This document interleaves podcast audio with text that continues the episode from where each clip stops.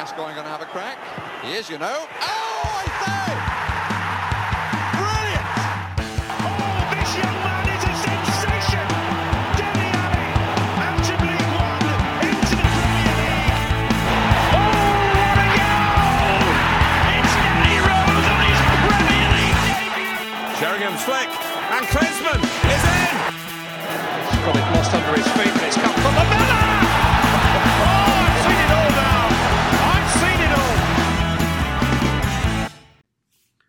Welcome back to another edition of the internet's most dangerous Tottenham Hotspur podcast. It is Wheeler Dealer Radio. We are here. Our patience has been rewarded. We didn't freak out, and the gods have given us just an incredible match to talk about, and we are here to do it today. Before I get any further, please check out our Twitter feed at WDR Podcast. That is WDR as in Wheeler Dealer Radio, and don't forget to give us a five star. Leave us a review on iTunes like you would leave a review of Harry Kane today. That's what I'm asking you to do without further ado, we are here to talk about Tottenham Hotspur's exciting 3 2 victory over Manchester City. And I am joined. Brian is on the slopes this week, so he couldn't he couldn't be bothered to join us because I, I assume he's too busy brushing his teeth with his finger. And uh, instead, we are joined by uh, long lost uh, podcast co-host Michael Caley. Michael, welcome back to Wheeler Dealer Radio. Ah, it's great to be here. It's great to be here. Um, I would like to officially condemn the crimes of the Cultural Revolution before we get started. You know, you know, you have you have a Patreon podcast, so I think it's important that you don't cost yourself money here. B- ben Daniels coming to us from Atlanta. Do you have anything you want to say to that? I mean, look. the Cultural Revolution may have killed a lot of people, but it also helped a lot of people get to work on time. So it's impossible to say whether it's good or bad. I mean, you've got to look at both sides, right? It's, it's the only it's the only fair way to. Well, now that we've gotten that important disclaimer out of the way, I think it's time to talk about Manchester City uh, against Tottenham Hotspur.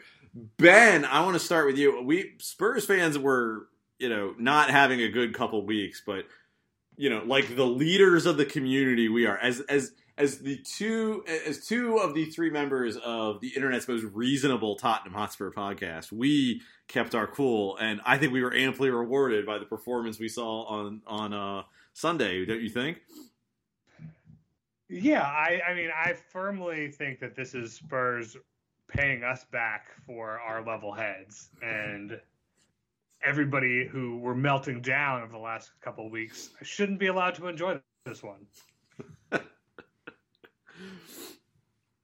Michael, just you know, if you look at the numbers, this was inevitable, right? Exactly. The, the the numbers predicted this because uh, Tottenham have been like pretty good over the last uh, period of time, and Manchester City have been exceptionally good.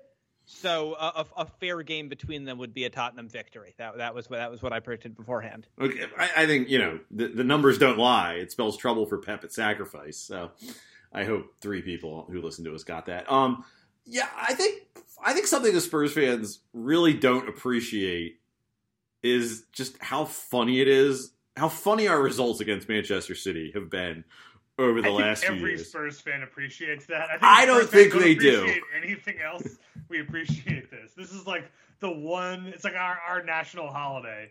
So we get to play Man City and like dick them over, and we all have a good time.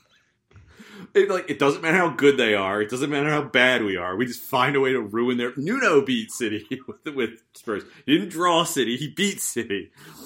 We're responsible for like forty percent of their drop points this year. That's in, that's hilarious. That's incredible. That's just it's so much fun just turning over City like this. Yeah, I think there's a stat that he lost to Pochettino, Jose, Nuno, and now Conte, and this is by far, I think, the most losses to different managers at the same club that Pep has ever experienced. Can, can you imagine So, if but- Ryan Mason Ryan Mason slid one in there when he could? Oh man, yeah, we'd have a trophy to sing about. Yeah. Yeah. It'd be really good. But like, unlike so many of those games where we dicked over a city by scoring, like the funny thing is we scored, I think, was three of our six shots in this game. Something like that. Yeah. We also like Kane missed a huge chance. We had a goal disallowed for offside. We had another good chance. Like it was not in any way a game where Spurs just sort of like lucked into a result against City, which is very different from a number of the wins we had uh, under other managers. Well, Again. if anything, I, I, I know I'm going to sound like just a bitter. I'm going to sound like our friend Vince here. Like, I, think City was getting the That's run. your go-to for bitter. No, no, I'm, I'm going where I'm going with the minute. Like, mm-hmm. I think like if anyone was getting like lucky on the day, it was City because the referees just weren't calling. They weren't calling like every tactical foul that City made. They got what is maybe maybe dubious is too strong a word, but certainly a generous penalty at the end of the match. You know, like I think I, I think it's kind of amazing how well we did considering like just how much wasn't going our way in this game in terms of certainly like the penalty and the missed chances that we had and the the, the goal that was I mean yeah Kulusevski was offsides on that offsides goal but like you know I feel like we're all of the opinion there are certain teams that if they'd done that to us they would have gotten away with it so.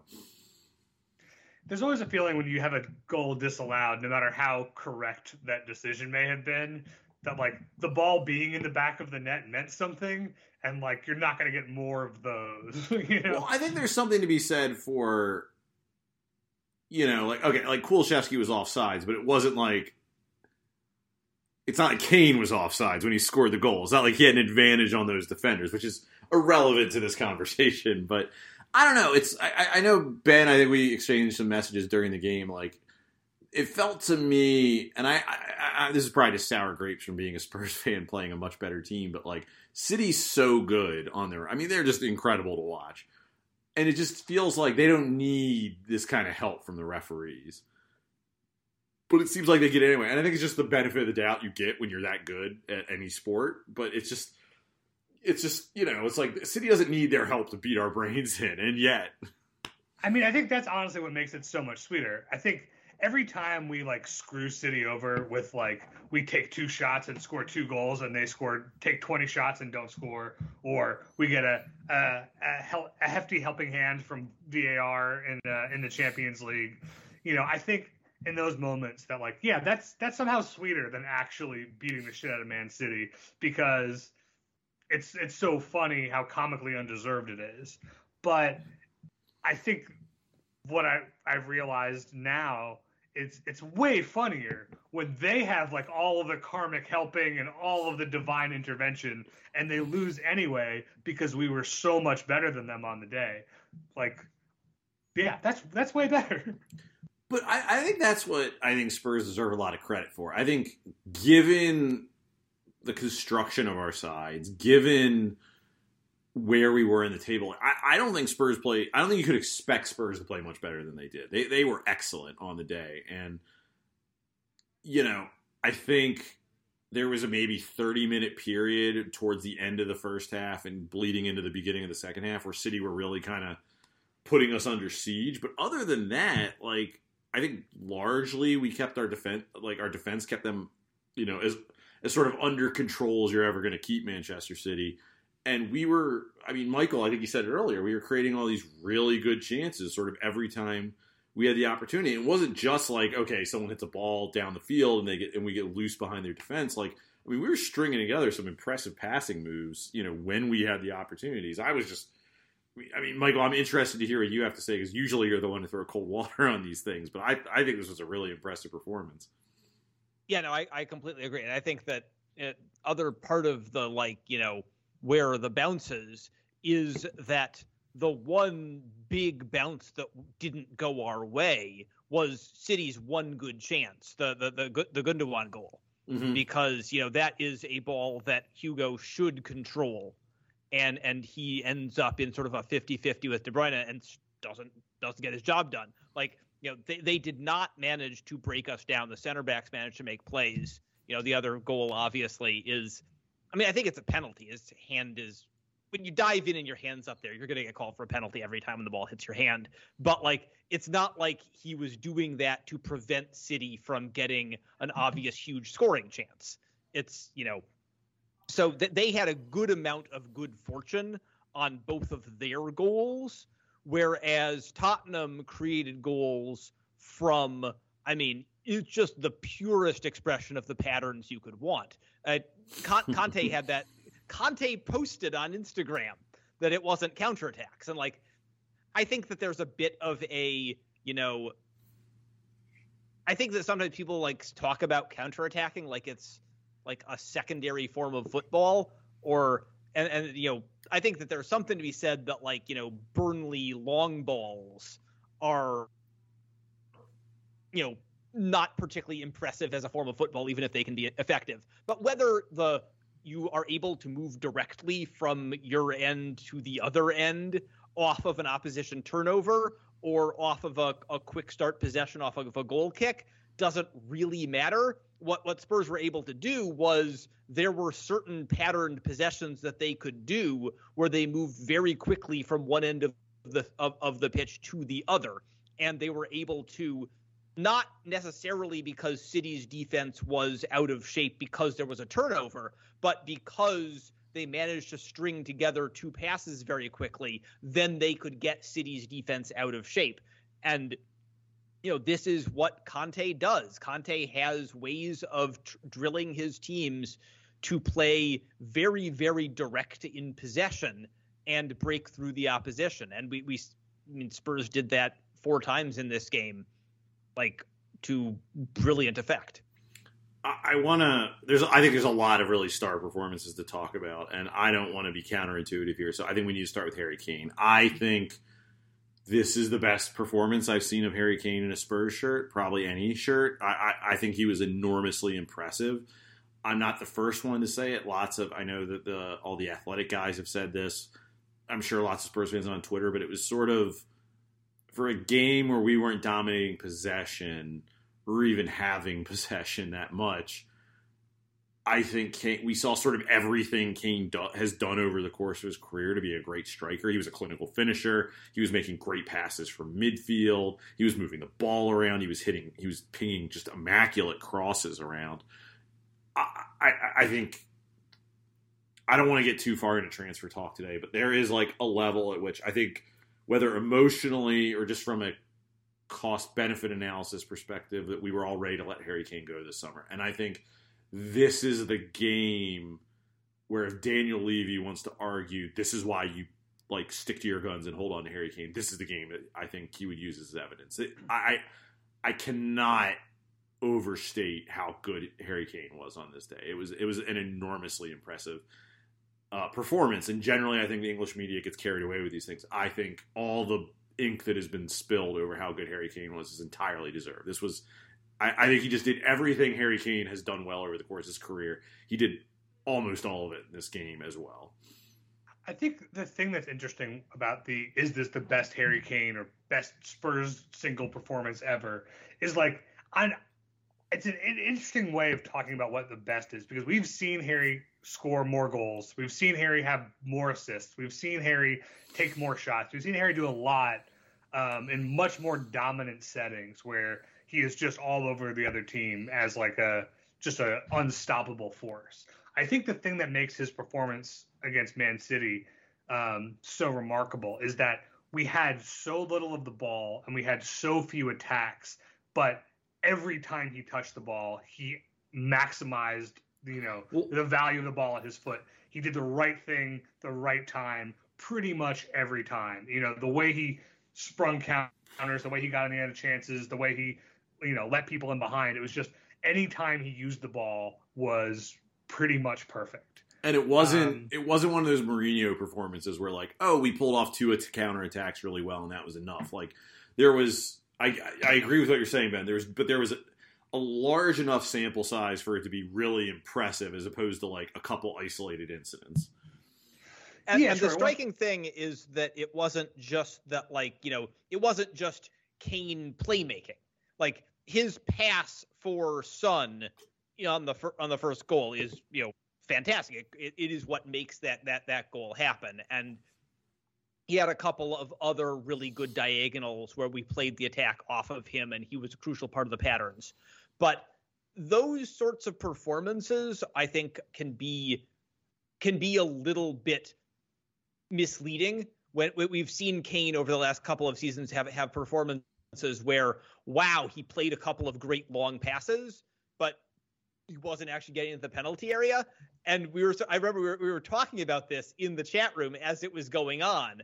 And right as we see the move for the second goal, where Kane is involved in the buildup, but then he is the one busting it to get into the penalty area and get on the end of the pass from Son. That's what happens on the on, on the big chance goal that, that the big chance uh, that that he doesn't score. And so this was so Kane was here both being a facilitator and a creator and getting on the end of good chances in the penalty area and finishing two out of three of them.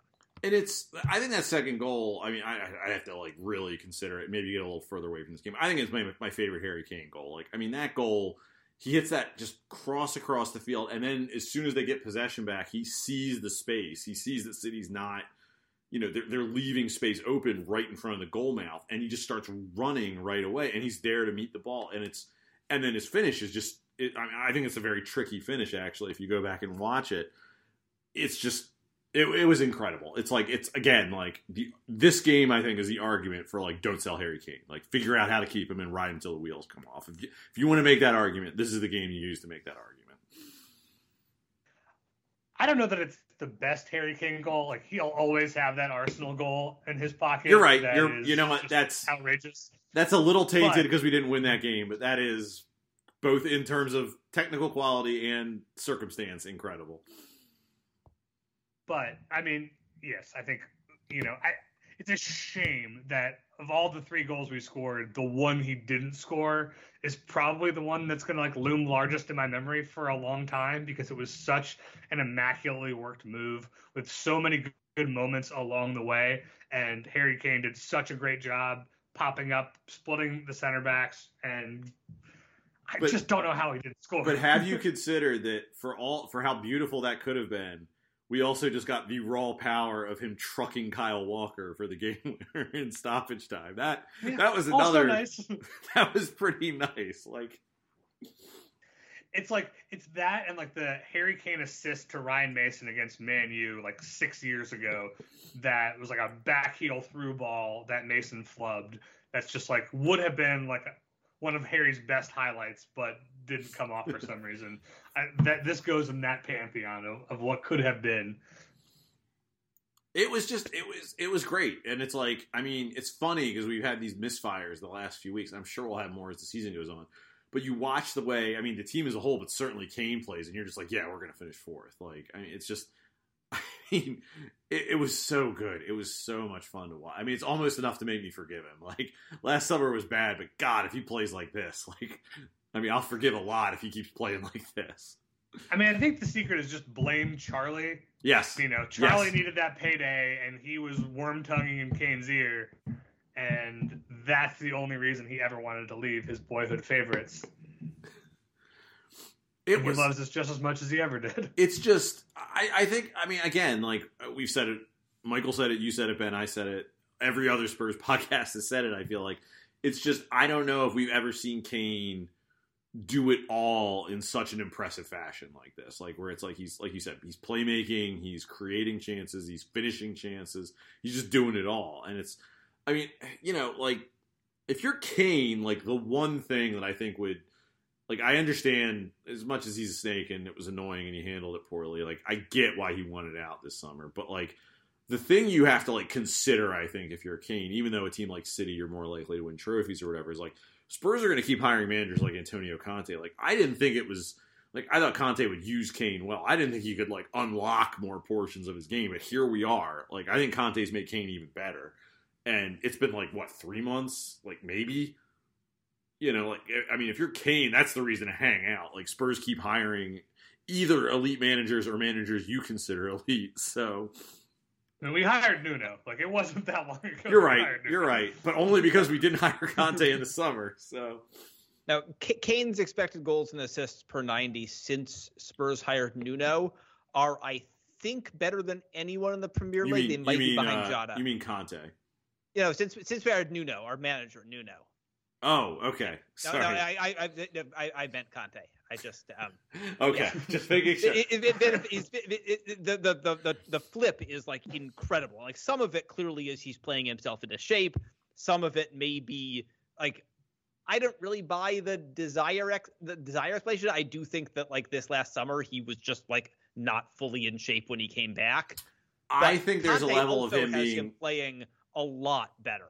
I think there is a level of him just being not only utilized better, but I think he is engaged with Conte in a way that he wasn't with Nuno. Like, and I, I do think that's true. And you know what? To an extent, like to def, like fair enough. Like I do understand that. I understand why you know you would be you would sit up a little more you know, and pay attention more under Conte than you would under Nuno. I do get that.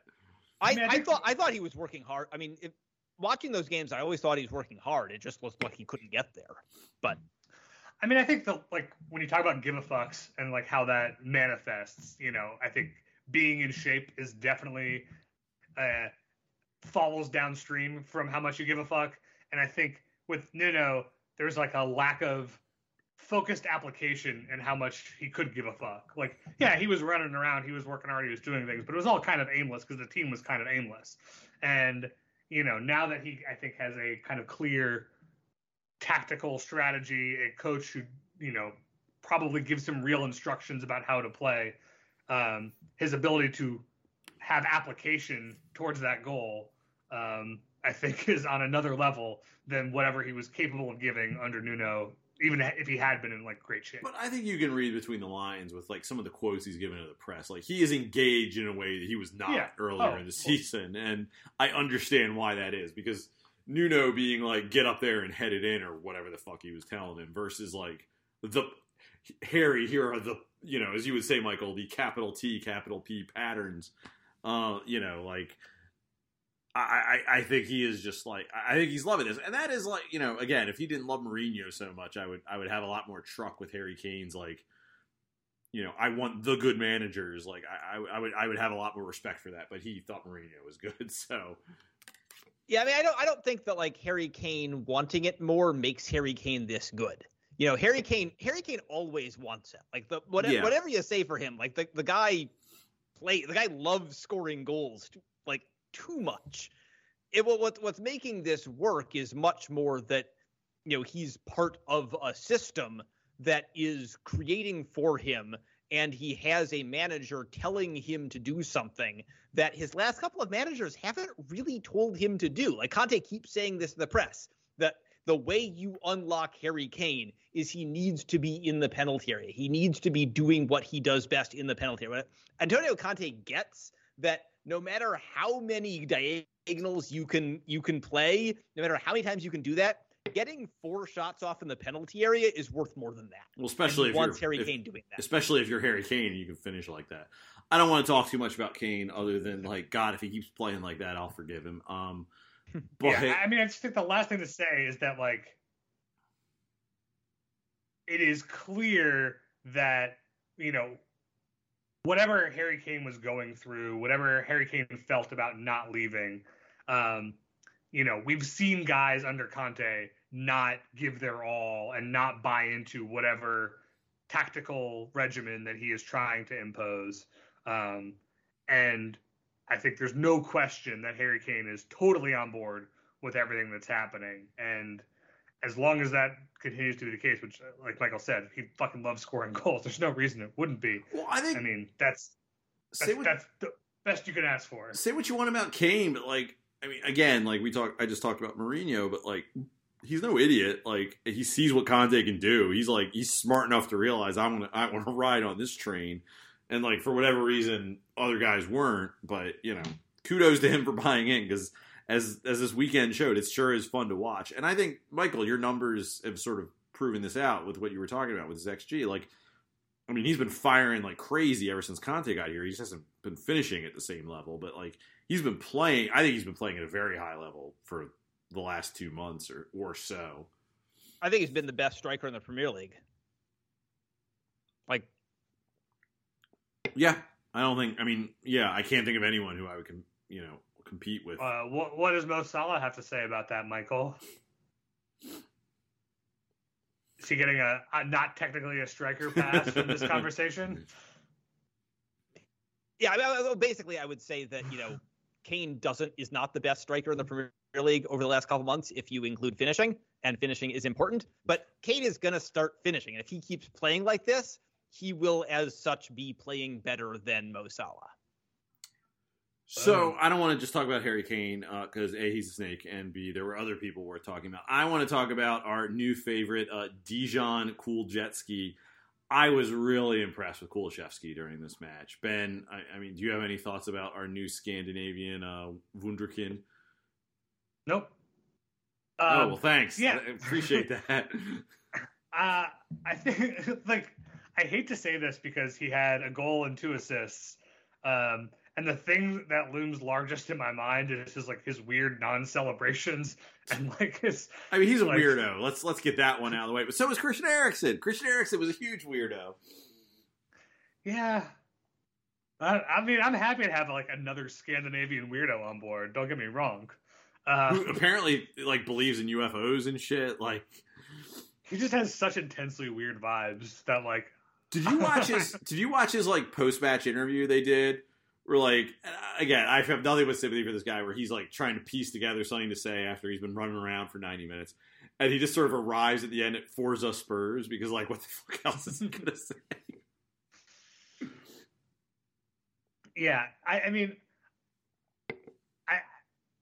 i th- i think the thing that like i, I have mentioned with kulusevski earlier on um, after we signed him was the value he adds by occupying that space that isn't lucas and isn't emerson royal um, on the right side of of midfield and how you know I, as much as I'd like to have a better wing back there, Kulusevski can do the creative uh, creativity and the the chance creation and the ball progression from those areas that make it less crucial that we have a a good outlet from right wing back. And I think that was the real real key for me this match was seeing him pop up and collecting those balls out wide. Um, you know, we saw it in the goal that got disallowed. We saw it on the goal um, that Kane scored for the winner.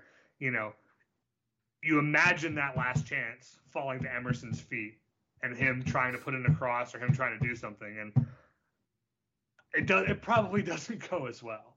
Um, and I'm just very grateful to have a presence like that out there who has the presence of mind and the technical ability to turn those opportunities and make those smart runs and then turn those opportunities into good chances and not like hopeful speculative crosses. Well, Yeah, and the guy he's replacing there is Lucas, who once again, like, and Lucas has played well under Conte, but what Lucas is mostly good at is he can drive progression, drive the ball forward, and he can, i i like, in traffic, and he can get on the end of some chances.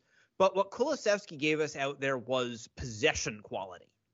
That when we got the ball to Kulusevski, like he would be able to keep the ball and move it forward in in a safe way. Lucas is going to lose possession a lot.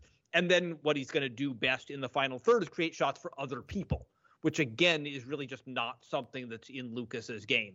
And those fit so well with Kane and Son. Like that is a match with what we need is someone who's going to hold the who's going to you know his defensive work is another huge part of this. I mean, he was you know he was dropping back into like a back six and still playing as the right forward. And then on top of that, he's someone who when we move the ball forward, he's going to keep the ball, he's going to make the right pass, and then he's going to be looking to set up one of them for the shot. And like that's just a good balance of a front three. Well, I think Michael, I think you you sort of zeroed in on what I think in some ways we were maybe not expecting but hoping for, which was, you know, he's in that position in a game where like possession and chances are going to be at a premium. And it never felt wasted with him, which is like even in Lucas's best performances, he can be wasteful. And, you know, it always felt like meaningful or at least sensible possession with him, which I think is something that we struggle with with Lucas. And I think the thing that really surprised me about Kulusevski, and maybe this is purely because I played with him on FIFA once and I just thought he was slow and fat from playing that, but like he worked his ass off in this game. He was up and down the field, he was running, he was I mean, he played 90 some minutes, which after a year and a half of Lo Celso felt like a revelation. I mean, he put a shift in in a way that I wasn't expecting, and I mean that just might be down to I don't watch a lot of Juventus or Parma before that, but you know I, he just put a shift in in a way I wasn't expecting, and I think there might be a tendency to sort of underrate the sort of Don't know, physicality might not be the right word, but sort of underrate the effort or whatever of players who aren't fast, like you know a Kyle Walker or a Lucas, and he just was. The, I don't know. He was very reliable and very productive in a way that I think, especially against City, where you're just, you know, you got to make the most of the opportunities you get, was so helpful. And I was just, I'm very, very happy with him, and I'm very high on him right now. I mean, I think that's really the thing is the fact that against City you're going to have so few attacking opportunities. Being efficient with the ball and like using the ball judiciously is so essential to being able to turn those few chances you have into really valuable attacks. And yeah, he was he was fantastic at that. He was a a good, safe pair of hands as an outlet who also used the ball very creatively that maximized our opportunities. And you know what? He took his goal really well. I thought Yeah. it was a very good, like late arriving run. Credit to Son for passing the ball uh, in that situation. I mean, which Conte's a wizard if he's made that happen. I, I mean, I would have bet my house on Son shooting that straight into the keeper's legs. uh, you know, but like he took the ball well. He did enough to like fake out the defender to get the shot away clean. Um, yeah, and then he nutmegged him. He nutmegged him. That's like a Dele goal from like two years ago or three years ago, whatever the hell. But yeah, uh, he was great. I think uh, our other Juventus boy is, deserves a mention too. I think Bentancur was, had another pretty good game for Spurs. Uh, and, and honestly, just like I was talking about Kulusevski's sort of like motor took me by surprise. Like, I mean, Bentancur, again, I'm not a Serie A watcher. I don't watch a lot of Juventus, but considering what people said, oh, I think we talked about this a little bit last week, Ben. Oh, conservative passer. He's going to take, you know, he's going to be safe. He's a good option. Like, I mean, he was, his progressive passing remains very impressive to me. I mean, he, that ball he pinged to uh, Kulusevski at the end of the match was is a great example of that. But you know, in a match where again possessions at a premium, I mean, he, he had all sorts. There's a compilation running its way around Twitter right now of all his great tackles and you know dispossessing City. But you know, I mean, his progressive passing is what has sort of taken me by surprise, at least given what we were told about him. Yeah, Michael, you talked about this the last time you were on about Bentancur having secretly good passing numbers uh, when Pirlo demanded it of him that maybe suggested that he had more in his toolkit than we were led to believe. And that seems to be very quickly proving to be the case. Yeah, it's really interesting because like he really like I have watched a reasonable amount of Serie A for my sins, and he really is a conservative player. Like he has, he generally does not get forward very much.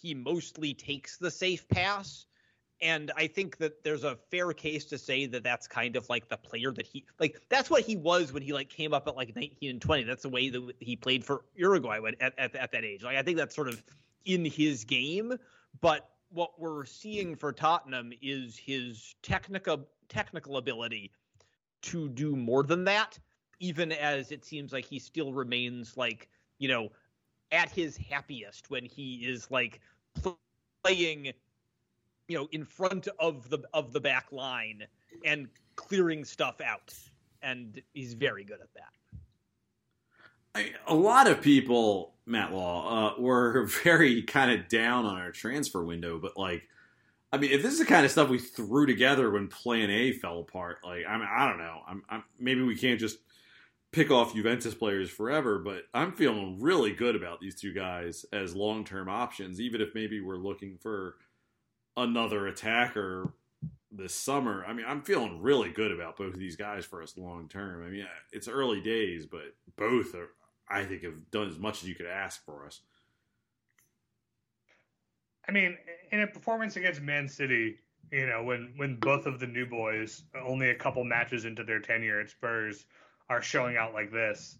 You know, I think we had a, a lot of drama over the last week because Conte made a comment that they were young players for the future and not ready-made stars. But you know, if if these young players for the future are already capable of giving this, you know, you got to feel pretty good about what the future is going to look like.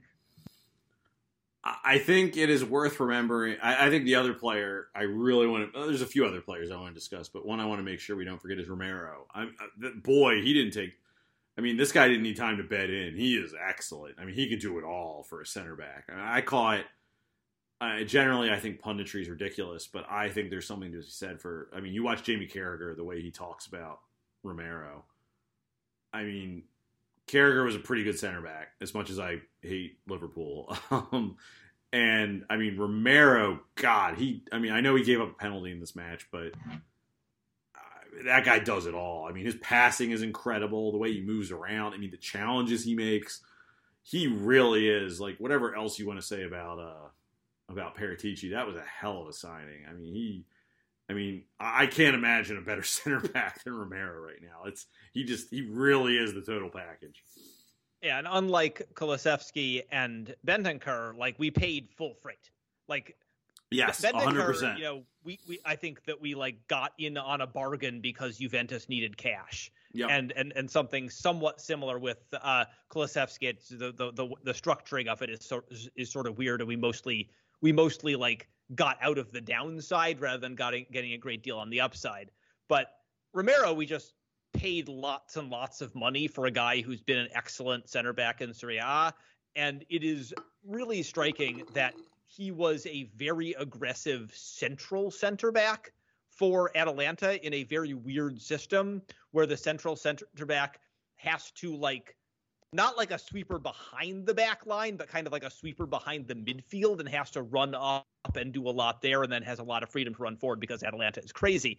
And and and and now he's playing as a as as a right center back in a very different system and has a lot more ball progression responsibilities and is doing all of that incredibly well too and like that that tactical flexibility i think is the thing that i would take away the most as like a real positive from what we've seen from him. Well and he's doing it like two weeks three whatever the hell it's been three weeks after coming off of a major injury. I mean, I mean, I, I, the injury was longer ago, but you know, in terms of like getting back into the first team, I mean, he's, I mean, this guy walked off, you know, being his rehab, and he's just, I mean, you you you wouldn't believe this guy had been out for three months or whatever it's been. Yeah, and I think, you know, speaking of his tactical flexibility, before this match, we saw him playing centrally to accommodate I guess accommodate is the right word, Davinson Sanchez to compensate for Davinson Sanchez. And like he played that very well. We were just limited by having Davinson Sanchez carrying that right center back role. Um, seeing Dyer back in the team and him bringing all of his, you know, both organizational leadership, which, you know, I, I think we're not great at talking about intangibles in, in any real meaningful way, but I think it's there um, and his ability to pass the ball calmly under pressure. Having the two of them in tandem, um, it's just remarkable what a difference it makes, both defensively and offensively. You know, when City took a fuckload of chances um, and took a fuckload of shots against Spurs, but they were very, very limited um, to mostly long range, half chances, nothing particularly threatening and the ability for the two of them and, and Davies to play the ball out of the back and like turn winning possession even very deep in our own half into you know meaningful opportunities to go out and attack City. I, it's just what a difference from having to carry you know one guy in that back line who can't move the ball to now having three guys who can do it pretty competently. It's just you got to feel pretty good you know, as long as those three guys can stay fit. Big F, but I mean, they all. I mean, Dyer was the other one I wanted to talk about. Like, I mean, honestly, I think one of the most impressive things Conte's done is on our back line. I mean, Romero's great, and I think he would probably be great for anyone who was managing us. But I mean, Dyer and Davies, like, I mean, I think these are guys that all of us would have driven to their new clubs. Like, I mean, we all want every Spurs fan, I think, who wasn't related to them, wanted Dyer and Davies out of this club at the beginning of the season. And you know, like I probably would like us at least on Davies just because of his age, which isn't as old as you think it is. Um, but I would probably like us to upgrade on left on a left center back next year. But like if Davies is in a rotation with someone else next year, I'm not going to be upset by that. I mean, I think Davies has acquitted himself under Conte remarkably well. But but the, the fact that Conte has just turned both these guys into quality Premier League center backs when both of them didn't look like they knew how to kick a ball under Nuno and Mourinho and even Pochettino. It's I, I think it's remarkable. I think it's probably one of his biggest successes at Spurs. Yeah, I, I mean, it, it's really hard to imagine. Like, there was a period where like Dyer fell out of the team after he stopped being like a good midfielder with with Dembele, where you know we felt like, oh, the Dele Dyer bromance is ending because Dyer's not going to be here much longer, and seeing how that has actually panned out, and seeing that Dyer is now not only still on the team but like a guy we can't do without, um, is pretty mind blowing but I'm really pleased to see that, and I'm really pleased to see. Like I've always liked Eric Dyer. Um, he's a wonderful shithead. He's a a good, you know, feels like he cares about being here. He's got a good attitude. It seems, I mean, aside from his choice in podcasts, he seems like a smarter than your average footballer. Yeah, that's unfortunate. uh, you know, but no, but it's like that guy's like. I remember, I, I think it was under Pochettino in the Champions League final season I mean, that guy didn't look like he could play in the Premier League anymore, and I think that was when he was suffering from a like an injury or illness or something. But like, I mean, he didn't look like he could pl- he could hang with Premier League footballers anymore. And now, you know, he's helping us like with our probably most solid win against City in years. It's I mean, it's genuinely incredible. Yeah. Michael, do you have any interesting numbers about Eric Dyer? Are we just talking about his cool hard man, shaved head, pointy, shouty attitude? his, his Chuck Liddell. Yeah, do you have a uh, shouty per 90 That's Michael? Yeah, no, it, it, I mean, Dyer plays more long balls than most of our center backs. It doesn't really stand out that much. It's one of those things that feels to me like watching the games, you can see how his passing range really makes our build up a lot better that he can just like just skipping one guy with a pass can make a real difference out of out, out of the back line in ways that are harder to identify in the numbers that we've got in ways that I think are really interesting. I, th- I think I think that like it's an interesting question of how to quantify center back ball progression, how to explain what it is that I think we see from Eric Dyer. It's it's it's clearer in Romero's numbers, all the stuff that he's doing, and a little bit less clear with Eric Dyer beyond like, you know, a third, a half of a long ball per 90, which doesn't capture the whole thing.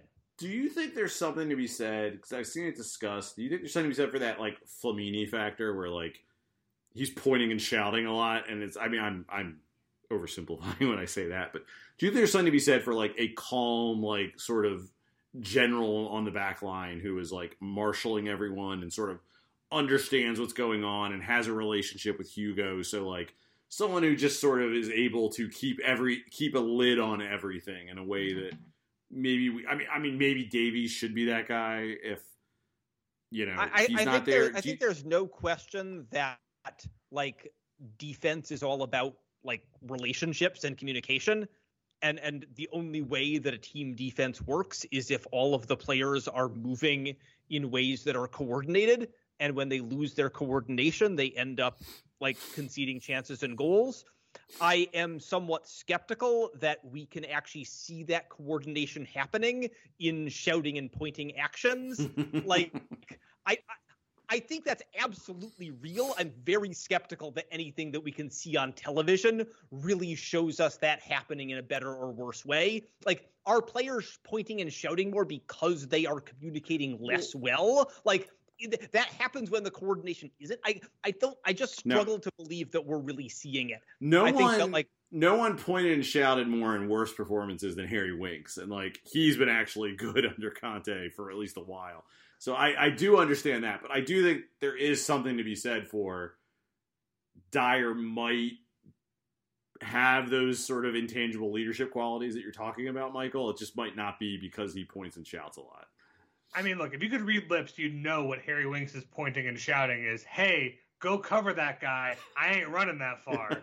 and that's different than what Eric Dyer does. But I, yeah, I mean, I think you're right that like the the translation of points and shouts per 90 to defensive organization is maybe not clear, but it's hard on the body of his work so far to discount that Eric Dyer seems to bring a calming and organizational presence to that back line um, that looks more coordinated and better organized and less Davinson Sanchez. But even like putting that totally aside, which I don't think you can, but let's do it anyway.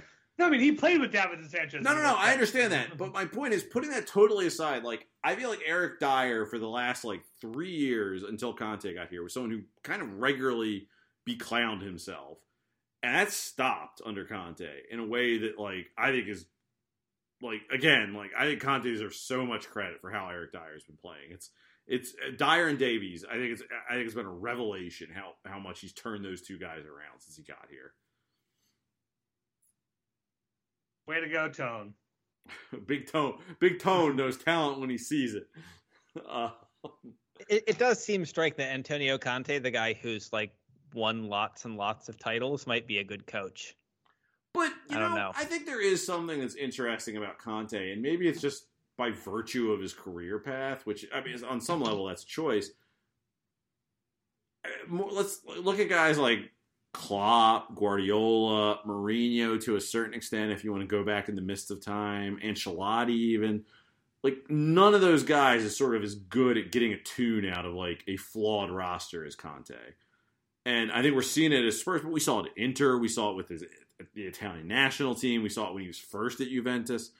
The, the Azzurri is the one that really stands out. Yes, like, it's very yes. hard to imagine Pep or Klopp like getting in charge of an international team and having them play recognizably Pep or Klopp football. Not just that, like that is I mean, you listen to someone football. No, but you listen to someone like Gab Marcotti, who is an Italian national team fan, like that's the worst Zuri team in ages. It's certainly like I mean, that's dog shit compared to what they're dealing with now. I mean, he I mean Klopp got That team or- sucked. Yeah, Conte did really well with it. I mean, that was one of the reasons I was so excited about him coming here. Was I mean, that was a garbage Italian national team, and he really got them playing well.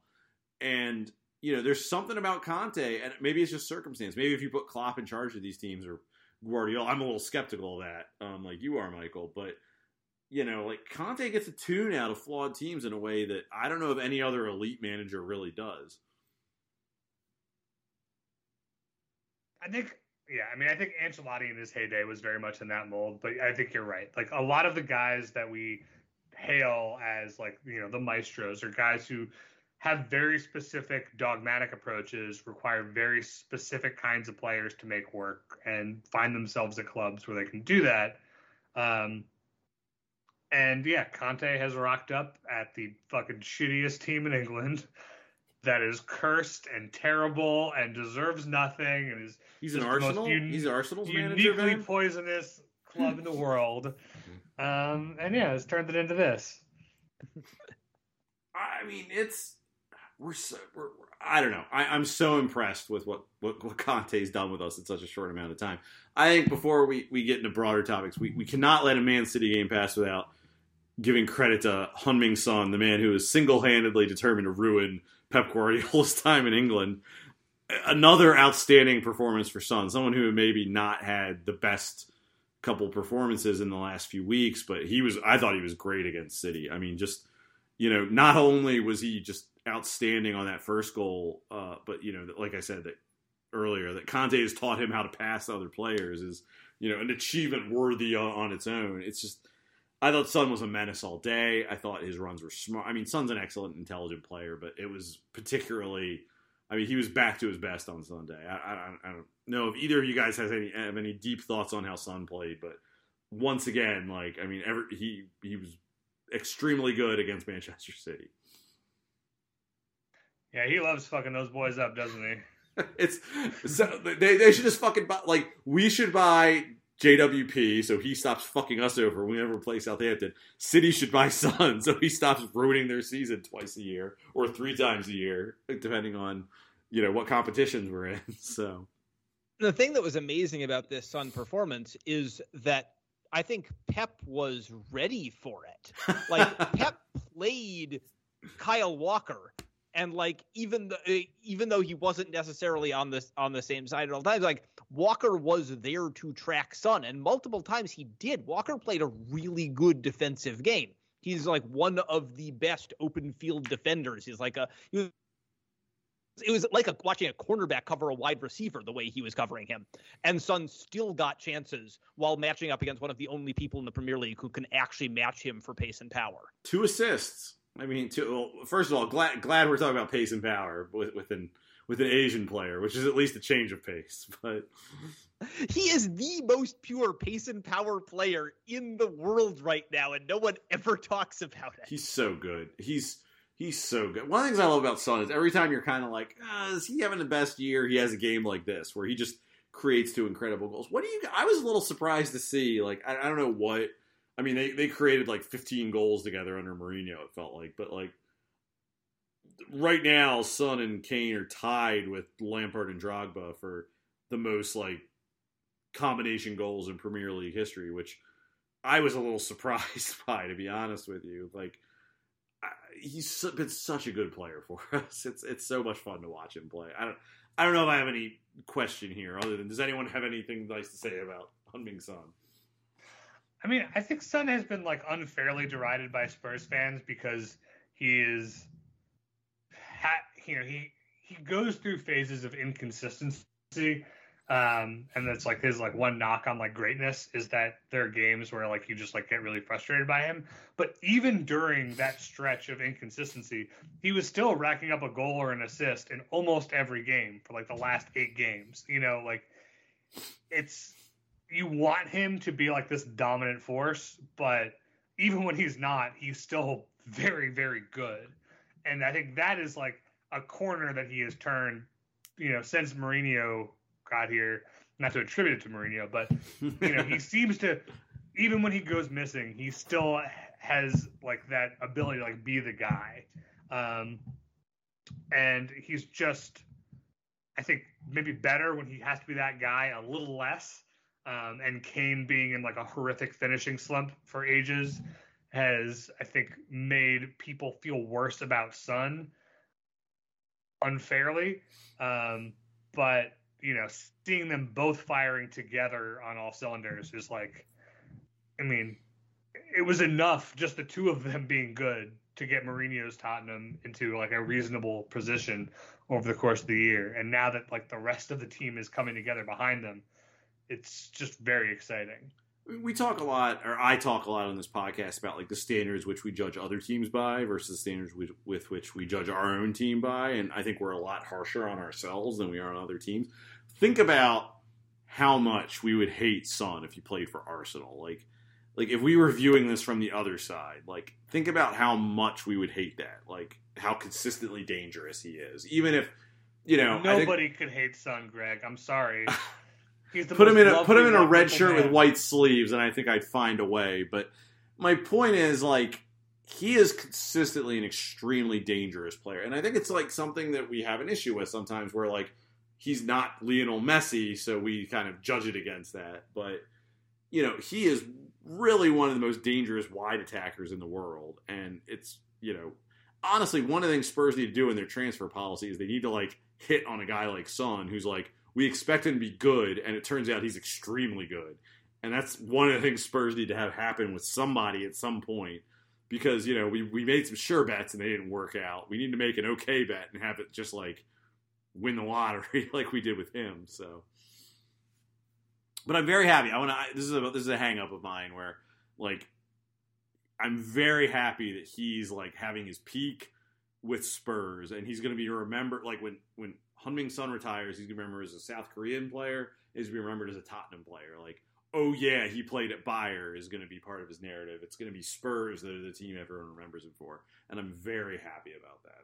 You get very excited about like whose jersey's going Yes. in the Hall of Fame. That Yes, I get extremely excited about that. I want, I want. Maybe it comes from rooting for like a regional baseball team in America, but like I get extremely excited about all-time greats being associated with my team, and it makes me very happy, both in terms of I get to watch it while it's happening, and it makes me very happy when I get to think of like how they're regarded and what I get to go look at and whatever. Like, How's Mike great. Mussina these days? It's great. It's great. Uh, I don't know. He's not wearing that. He's, he's not wearing anyone's hat in the Hall of Fame, so fuck him. But you know, uh, I, I don't know. Son is Son is such a fun player to watch, and this game was, I think, because Kane was so good, it's easy to forget just how just dangerous he was all all day.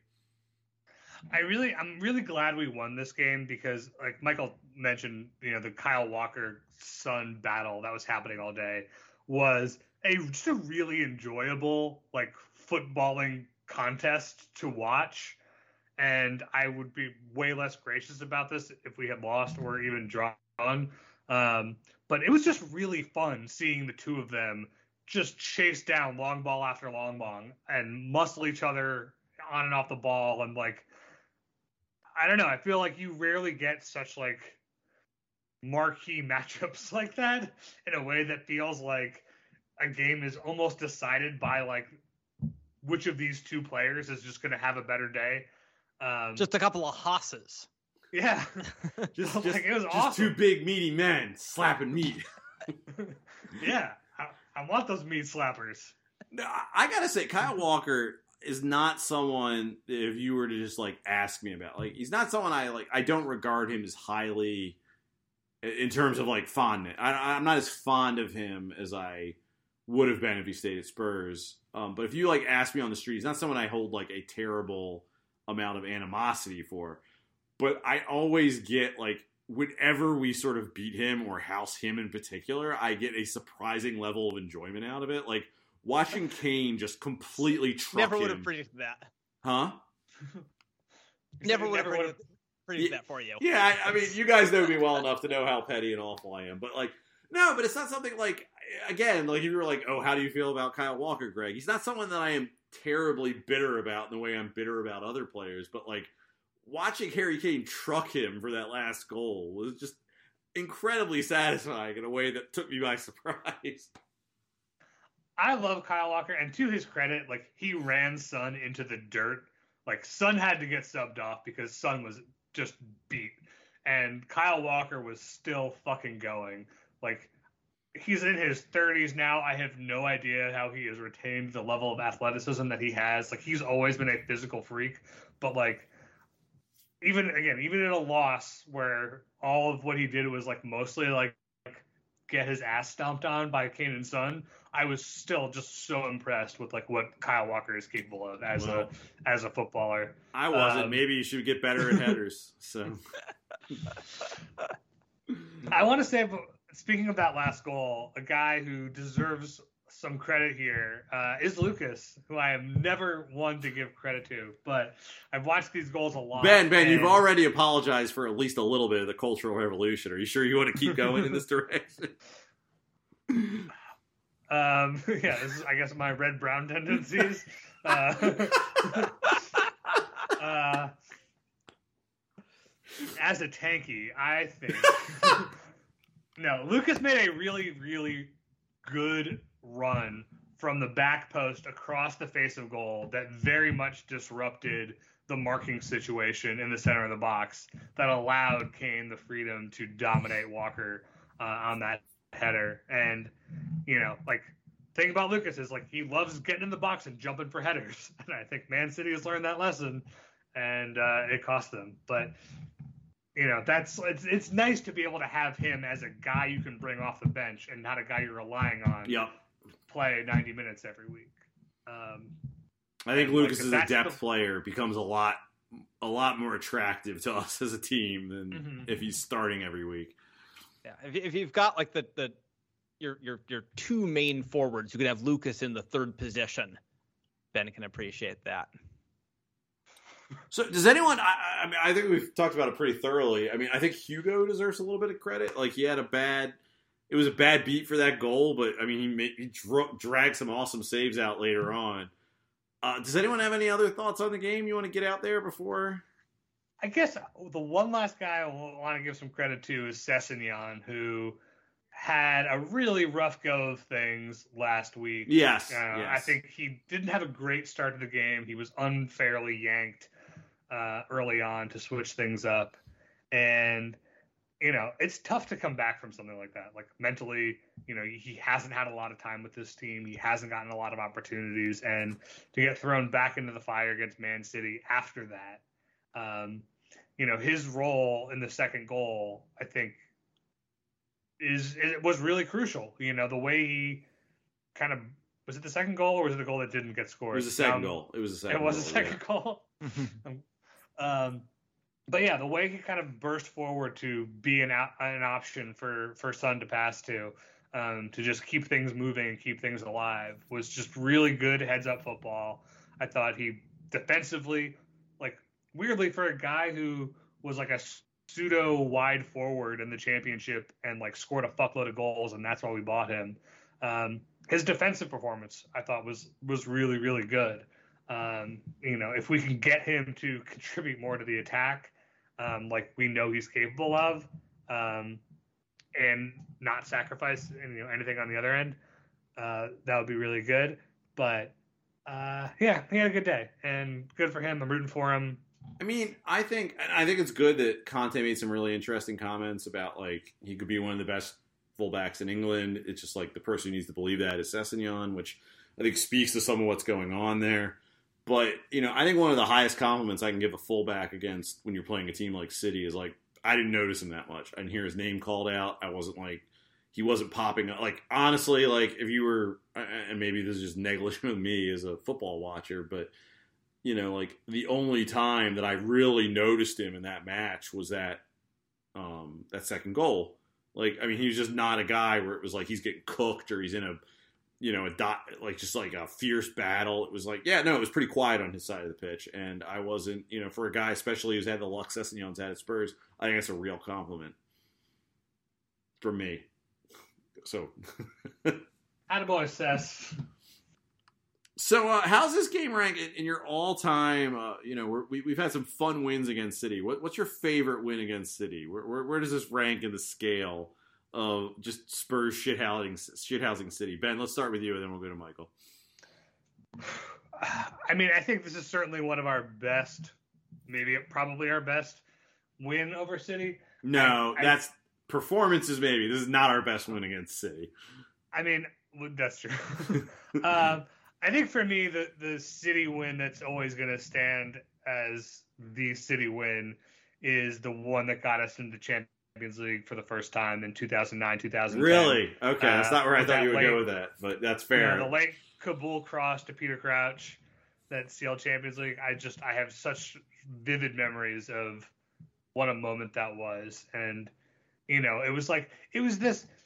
It, it was this moment where we had been like kind of at the culmination of what we'd been working for for years, and City had just bought their way towards, and they were very much the favorites for top four. Do you remember so they got their they got that them- keeper brought back on a, some like or they what would they do? They loaned in some bullshit keeper on a rule that like they shouldn't have been able to do, but Yeah, they. uh Oh, fuck, he was an ex Spurs player. What the hell was his name? I can't remember. But like like their I first remember- two keepers were injured and they were like allowed to bring in another keeper they shouldn't have been allowed to bring in.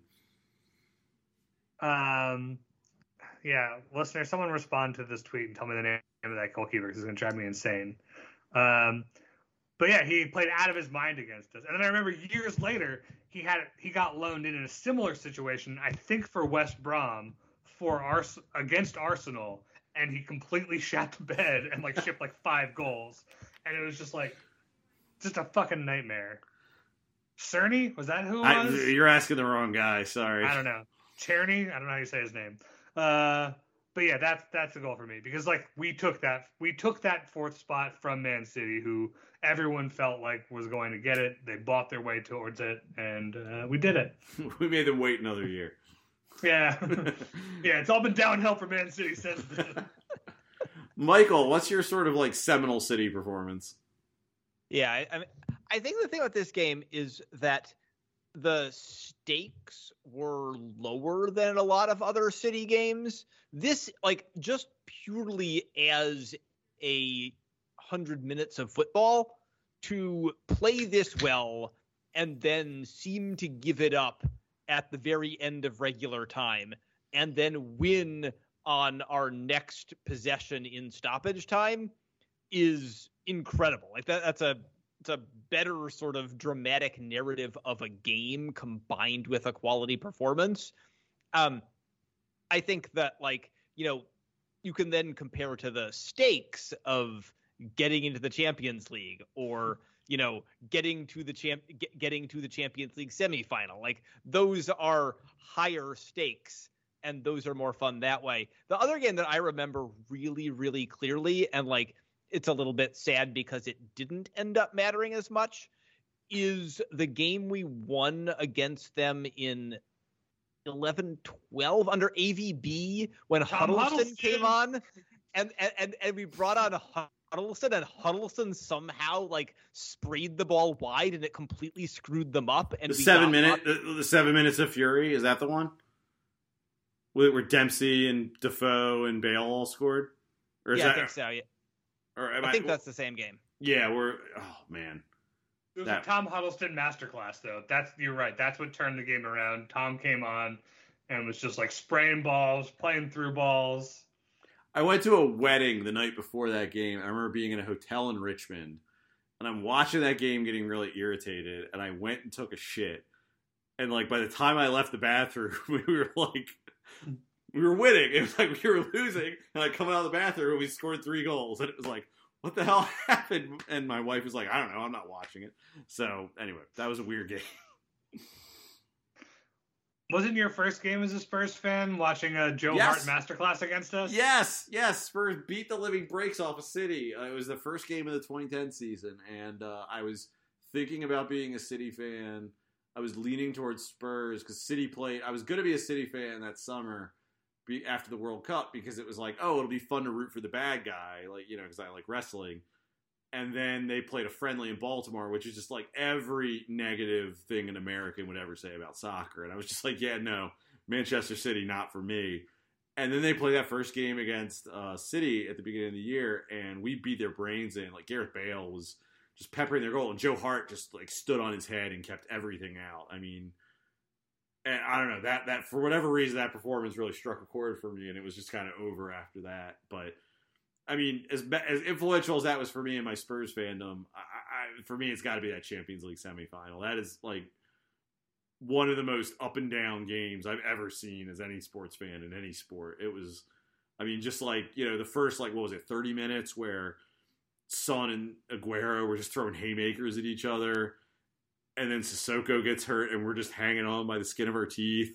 And Llorente scores that late goal off his hip, I and then and then VAR at the like in the ninety fifth minute. It was just uh, you know, beating City in it. I didn't think it was going to get better than that. And then we played Ajax, and it got much better than that. But just, I, I I love that we are City's bogey team. It's it's it's funny and it's great and it's you can never count on it, but it's still extremely funny when it works out in our favor. Yeah, City.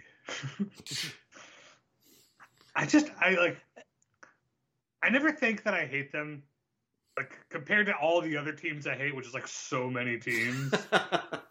you know, it's like their money is somehow a little more innocuous than Chelsea's because it came later, and so I like I resent it a little less. You know, they're not from London. They don't have. They're not Liverpool, who are just fucking disgusting and shitty and like have terrible fans. Like there are no Man City fans in the United States of America, and like that really like kind of like softens my feelings towards them. I'm Yeah, like, there's just people who own City jerseys. yeah, there's just people Right. who own City jerseys. There's no real City fans over here. but like yeah i just fucking I just I hate them. Like they're just the shittiest, chippiest, whiniest little fucking team. Like I think back to like when like Balotelli sta- stamped on Scott Parker, and I'm just like, yeah, why have I ever forgotten how much I hate these guys? like they're awful.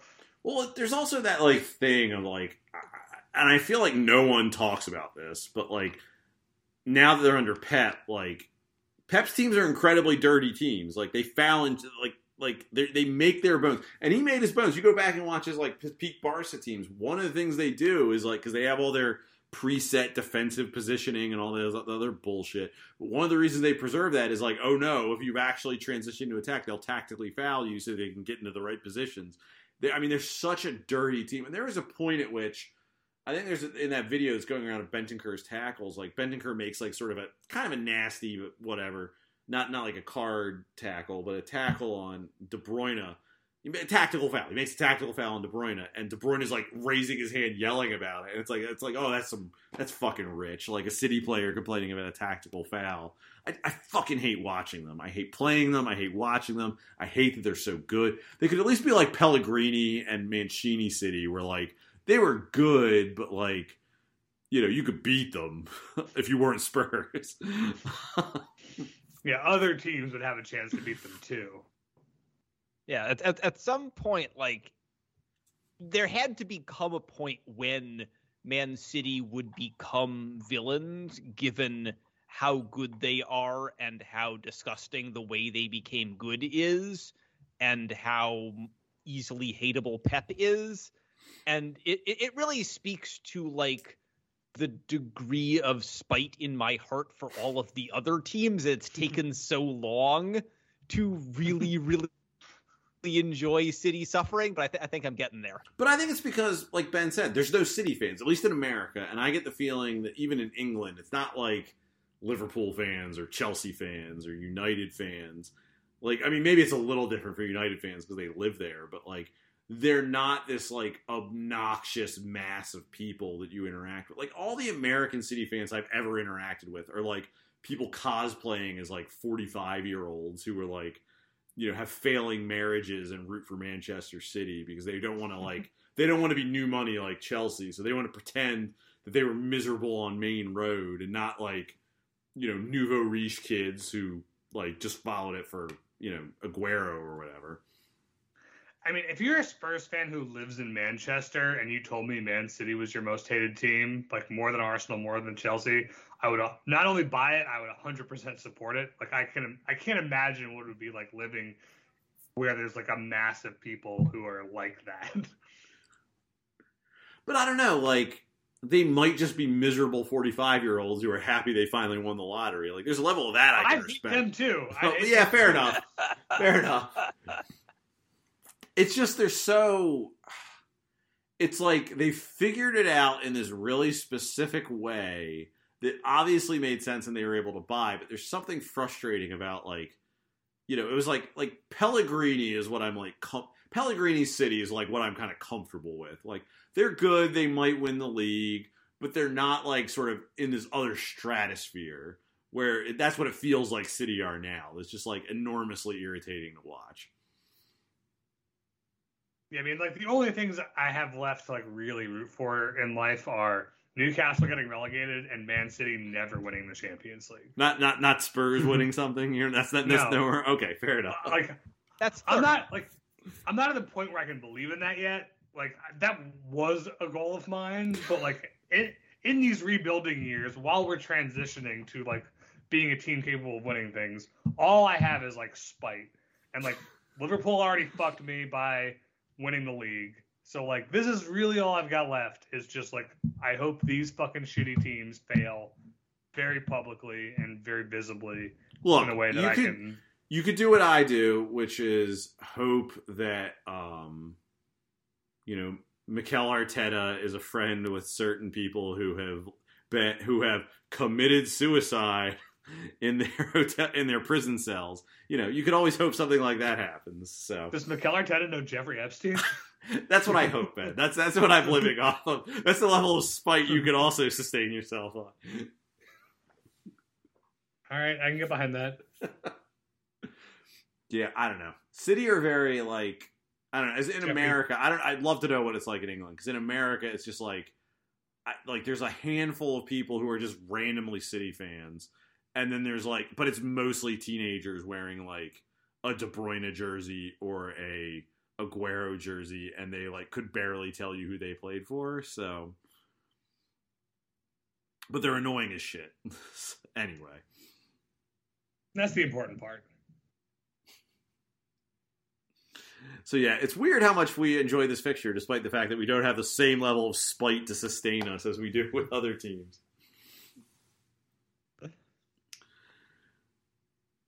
Uh, on that note, I think it's time to wrap it up. Uh, ben, where can people find you on the internet?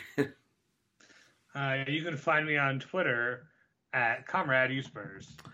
and Michael, where can people find you on the internet? Yeah, I'm MC of A with some, uh, you know, underscores in there, and you can uh, check out. You want to hear me talk about soccer even more, and, and then pay for it? That seems like a great idea. You can go to Patreon.com/slash Double Pivot, and uh, you know, subscribe.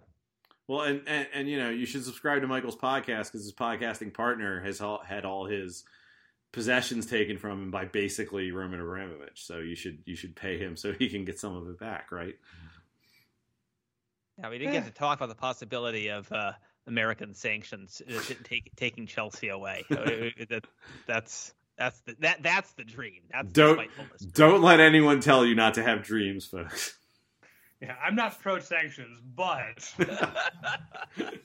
Can we have Kai Havertz sent to Tottenham Hotspur? on that note, it is time to wrap this up. For Ben, for Michael, and for our friend on the slopes, Brian, and for Brett Rainbow, I've been your host, Greg. Come on, you Spurs.